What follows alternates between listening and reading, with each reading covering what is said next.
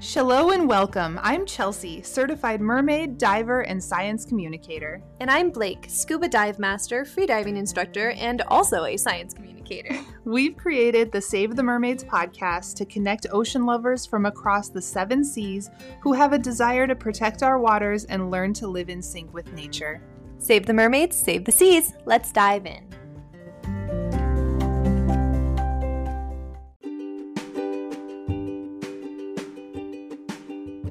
All know how much we love sharks. We also love protecting them, and a big way to do that is to make sure we are shopping for shark tooth jewelry responsibly. We've learned a lot about this on our podcast, and Silver Fin Co. is the perfect jewelry maker for all your shark jewelry needs and wants. All teeth at Silver Fin Co. are ethically and responsibly sourced by Val, scuba shark tooth finder extraordinaire. Her pieces are absolutely perfect for everyday wear, and she has many different styles to choose from. She takes the badassness of a shark tooth and creates beautiful feminine necklaces, bracelets, anklets, rings, and earrings to go with everything, and are even fully swimmable so you can add a little extra style to your waterwoman life. Use code MERMAID10 at silverfinco.squarespace.com and check her out on Instagram at silverfinco to keep in the know about all the newest styles. You can also just follow me because you can be damn sure I'll be wearing her stuff all the time. And now for our happy ocean environmental everything news. Everything. It is kind of both. yeah. Okay, so this is coming at us from euronews.com. Um, there's a company using discarded oyster shells to cut energy costs and keep France's buildings cool. You can do anything with oysters. You can do anything if you just put your mind to it. Yeah, I have like pants made out of oyster shells. Right? That's cool. Yeah. Who thought to do that? I don't know. Thanks, whoever you are. Yep, good idea. so Cool Roof France is the company we're talking about today. They have found an innovative way to use uh, the 130,000 tons of waste oysters produce every year in France. Oh my oh that makes sense because French, yeah. Yeah, they Okay. love their I was like, whoa. I know. I was like, how is this possible? But French. it's French, yeah. Yep. Um, so basically what they did, so uh there's an old technology where um you paint your roof white Mhm. to keep your building cool. So it's not attracting the sun, you don't get that kind of bake going on on the ceiling. Um so that's the old technology. They do they did something innovative to make it so technical now and um they okay so their paint is made differently. So traditional paint is made up of calcium, solvent, and water. In France, more than 130,000 tons of oyster shells are thrown away every year. And this company takes those and gets the outer part of the shell, which is made from calcium, Mhm. uses that calcium in place of the calcium they normally use in paint to make Oh, this white paint. Okay. So they're using a natural, like byproduct. byproduct by- yeah to make this paint so it says they have to do three um three coats and i'm trying to find oh yeah so the oyster enriched thermoreflective roof paint is applied in three layers the first two layers make it a durable product which will last up to 20 years by adding the third layer the paint is able to reflect 90% of the sun's rays away from the building Wow. It's a mermaid house. oh I do that. I do too. I think that's so cool When I that that's what they thought. My own house. Someday soon, hopefully, we can have oyster roofs. Oyster roofs. Whenever I hear that, I imagine like, you know, the slated tiles, but just oyster shell. Oh, I love that. Wouldn't that be cute? Yes. And then paint the sides of it white. okay, I'm in. Yeah, Yeah, we'll magic. do it. Oh my god. It's Creeptober. It's I don't know. Our listenership like triples. You guys really like creepy things. we I mean, I get more excited during Creeptober It too. It is not my favorite. You're like the only one. I know. I'm sitting here being like, I want to talk about cute things. We even said that last year. We promised that we would do cute stuff this year, and Didn't we happen we didn't. because we'd lose listeners. And Guys the, are a bunch of freaks. yeah, the ocean's creepy. It's so easy to find. Oh stuff. yeah, that took us like 10 seconds to plan out our month. And we're like, well, we got however many six animals we're covering or something. Yeah. Yeah, well, this one that I chose, um, everybody thinks of it as a mythological creature. And that's really special because Save the Mermaids podcast, we talk about mythological creatures on Mondays, but it's real. You want to guess what it is? Please, please tell me. It is the flying spaghetti monster. the flying spaghetti monster. Um, I'm gonna go into why people think it's mythical in a second. Uh, we are gonna do a deep dive into a little known religion uh, that has to do with the flying spaghetti monster. so this is more of a funny episode than a creepy episode, but look it up. Look it up right now, actually, because it is a creepy looking animal. So excited. It I was love it. first spotted more than 4,000 feet uh, down the water column off of the Angola coast by a BP energy team. The team had been using a remotely operated deep sea vehicle, also known as an ROV, for oil well maintenance. And then as they were, you know, maintaining their oil, they were like, oh my goodness. Uh, that was according to to New Scientist. Uh, the name is, isn't that weird? What? I know. I'm gonna describe it for our listeners in a second, but if if you have the chance, pull over and look this up. um, the species is named the flying spaghetti monster. It was identified as a siphonophore of the species Bathyphysa conifera. Oh man, I just cruised right through that. Yeah, you did. We're scientists. Look at me. Uh, by researchers Daniel Jones and colleague Phil Pug, P-U-G-H, it's great last name, the last name, who specialized in deep sea ecology at the National Oceanography Center in the UK. Um, it is a milky white color and it literally looks like a bowl of pasta that was turned upside down underwater and is spilling out on itself. And then it has a long, skinny, like tube on top of its head. that is the best way to describe this. It's ridiculous. Um, and it's also ironic that the quote flying spaghetti monster was actually found under the sea. Um, this is not to be confused. This is where we're getting weird by the flying, not to be confused with the flying spaghetti monster of Bobby Henderson's Gospel of the Flying Spaghetti Monster, which is a thing. It was created. I'm from Kansas, and I don't know how I didn't hear about this, uh, but it was created in 2006 in response to the Kansas Board of Education's debate about including intelligent design uh, into the curriculum, stating that teacher they must teach alternate theories to evolution. Um, he said essentially, if you're going to be teaching one religion, you need to teach all religions, and this is the religion that he created, and therefore it should also be taught. Uh, it was a little bit of a satire, but it exploded. People, uh, yeah, they get married under this flying spaghetti monster being. It's Mhm. it's a lot. Um, so fun facts about the religion and the flying spaghetti monster of of the religion is that uh fun fact gravity is said to result from the flying spaghetti monster pushing down on people with its noodly appendages uh pirates are held to be the first quote i love this i want to convert just so that this is my religious name pastafarians Yeah. not a rasta but a pasta uh, global warming is explained as being the result of the decline in the number of pirates since the 1800s.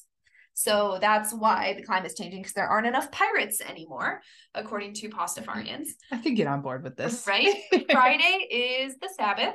Um, quote, just holiday is observed in late December. So Christmas time would just be holiday time. It is a holiday. Uh, this is great. The co- their code of conduct, so kind of like the Ten Commandments of the Bible, are called the eight. I'd really rather you didn't. Um, belief is not required of church members. However, um, dogma will be rejected, is what it says. Um, it goes deeper. Pastafarians will allow uh were allowed to wear a colander on his head and his driver's license in a photo in Austria because in Austria they are very kind and they permit religious headgear for official documents. But as a Pastafarian, it's a col- it's a colander on your head. if you Google um flying spaghetti monster, that photo of that guy is like the second thing that pops Is up. it really? It's amazing. I didn't look at many photos. I was just in shock that this is the animal that I was researching. Um, let's see. Uh, oh, um, it was recognized as a religion in the Czech Republic. Like it has the same religious rights as Christianity, as Islam, as Buddhism. Um, not just the Czech Republic, though. New Zealand, Massachusetts, and Utah, because each state isn't getting on board with it.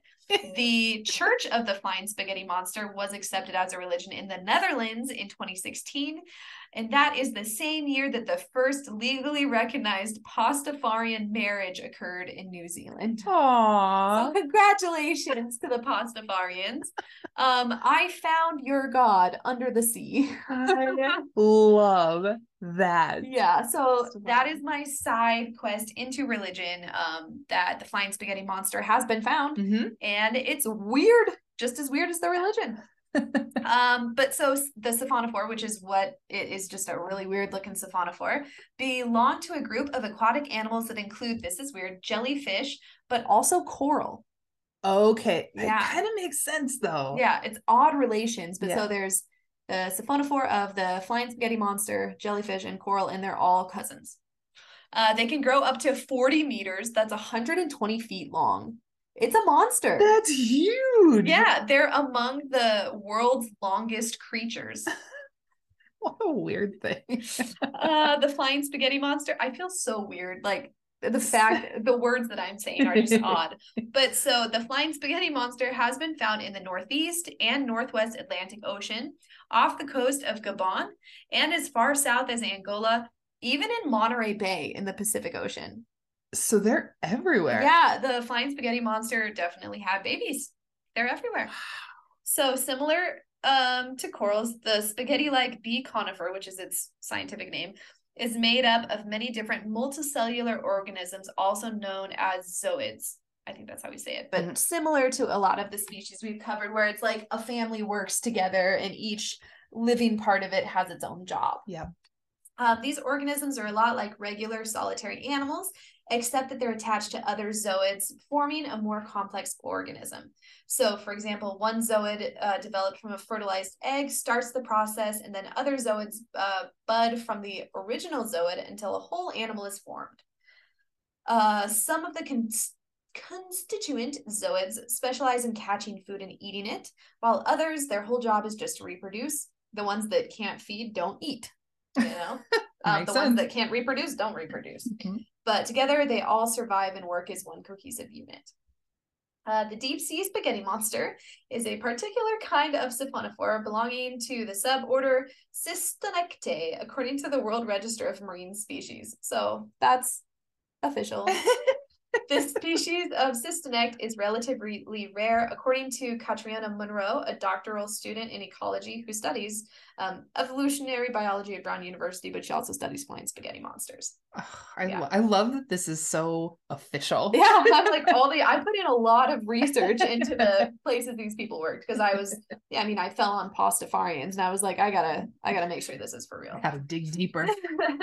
uh, while several specimens specimens have been described, researchers don't often see these creatures in their natural habitat because they're like four thousand feet. Um, they're made up of two main parts anchored to a long stem. So, like I said up top, uh, there's a pneumatophore. It's a gas-filled float that looks like a big bubble. Um, that's the bulbous-looking thing sticking out from the top of the spaghetti monster's head. Further down, the stem. So it's like a blob, blob, and then a stem. And then there's the siphosome, which are a bunch of zooids hard at work catching and eating their food, reproducing, and doing all the other things they need to survive. So that's the spaghetti of the spaghetti monster. this episode feels made up. this should really have been out on April Fool. Um, okay, unlike other siphonophores, uh, the flying spaghetti monster lack a nectosome. It's a body part containing zooids that would propel the animal through the water, so they don't move really well.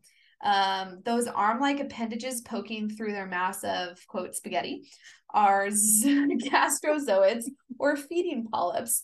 Then the, the creature uses to catch food, according to Munro. Um, but not everyone thinks that this pasta-like animal has a strange appearance. I thought this was adorable because scientists are cute. Munro, who happens to be a big fan of siphonophores, said she thinks the so-called spaghetti monster is quote really good looking. what? she thinks it's adorable. I'm gonna look I at don't it know if again. he looks at that and is like, oh, I didn't. a scientist. The same person who should be studying, you know, the same one who's making the lamprey um ramps Oh, yeah. in the Great Lakes. There's got to be hearts like that somewhere. Yeah. Um, like many siphonophores, it is carnivorous. The typical diet consists of a variety of copepods, small crustaceans, and small fish. Um, they've even been observed eating a lanternfish. Whoa. Yeah. Uh, a species of manefish in the genus Caristus, Caristius associates apparently mutualistically. So, in layman's terms, flying spaghetti monsters do have best friends. Aw. It is called the manefish. Uh, they use it. They use it for shelter. Sometimes they'll share meals and perhaps nibbling on its host as well. But it will protect it from the am, uh, amphipod parasites like Themisto. Okay. Yeah, I couldn't find anything on the IUCN red list because a lot of our deep sea animals we don't even know their populations because it's so rare that we even have a video of an animal like this. So we don't know, but again, don't mind the deep sea because uh uh, really cool and important things live down there. So that is my story on the mythical but not flying spaghetti monster. It's so it looks like Krang from the Teenage Mutant Ninja Turtles. It's so made up looking. it does not look real. It doesn't. Uh-uh. I am so intrigued by this. What a cool animal. I know, and they have a best friend. and it's called a spaghetti monster. A flying spaghetti monster.